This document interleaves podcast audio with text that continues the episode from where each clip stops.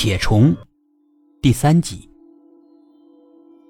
小柔把警车停好，然后下了车。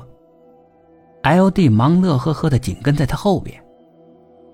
报警的是一楼的一个住户，反映邻居家太吵闹了，扰民。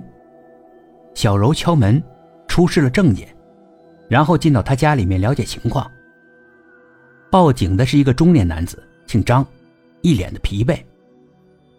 根据张先生说，邻居家养了很多的猫，这些猫到了晚上经常的怪叫，吵得他睡不着。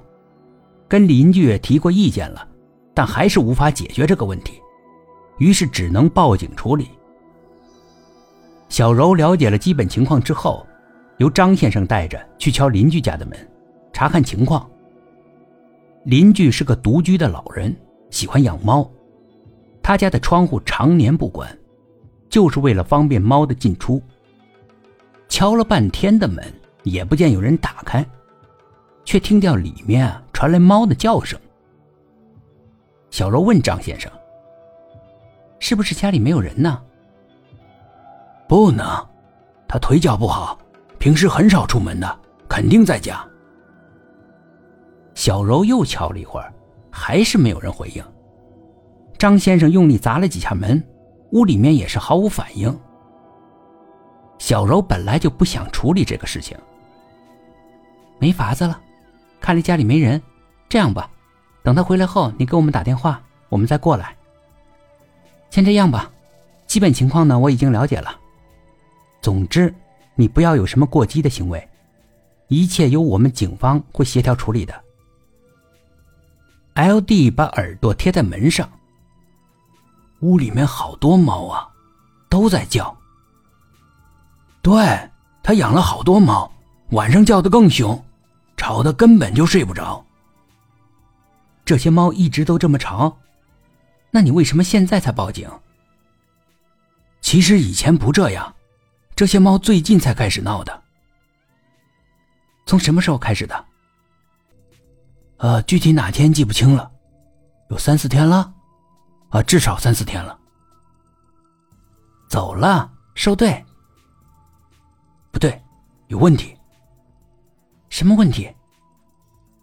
这些猫是饿的，才这么叫的。小柔暗暗的踢了他一脚，示意他别扯了。二人从居民楼出来，上了警车。真不该把你带出来。简直丢人！告诉你啊，下次那些没用的话，别当着报警人说。你跟他说那些，不是把事情复杂化吗？这种小事情能简化处理就简化处理。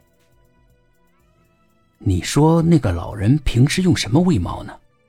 那么多的猫，用什么喂？刚才张先生也说了，他腿脚不好。可是这么多猫，怎么照顾？最少要喂吧。快递呀，快递买猫粮啊！你脑子根本不好使，别瞎想了，没意义。你说，会不会那些失踪的人跟这个老人有关呢？小柔听了，心里一惊。没有根据呀，这种推断合理吗？我们回去搜那老头的家，肯定能发现问题。你以为想搜就搜啊？需要搜查令的。你没带，那回去拿一趟吧。你啥都不懂，懒得跟你解释了。不过你这个假设有点道理，我可以跟李警官提一下。要是因为这个破了案，可是我的功劳，对吧？你脑子里就知道争名夺利，是失踪人的安危重要，还是你那点名利重要？你思想太有问题了。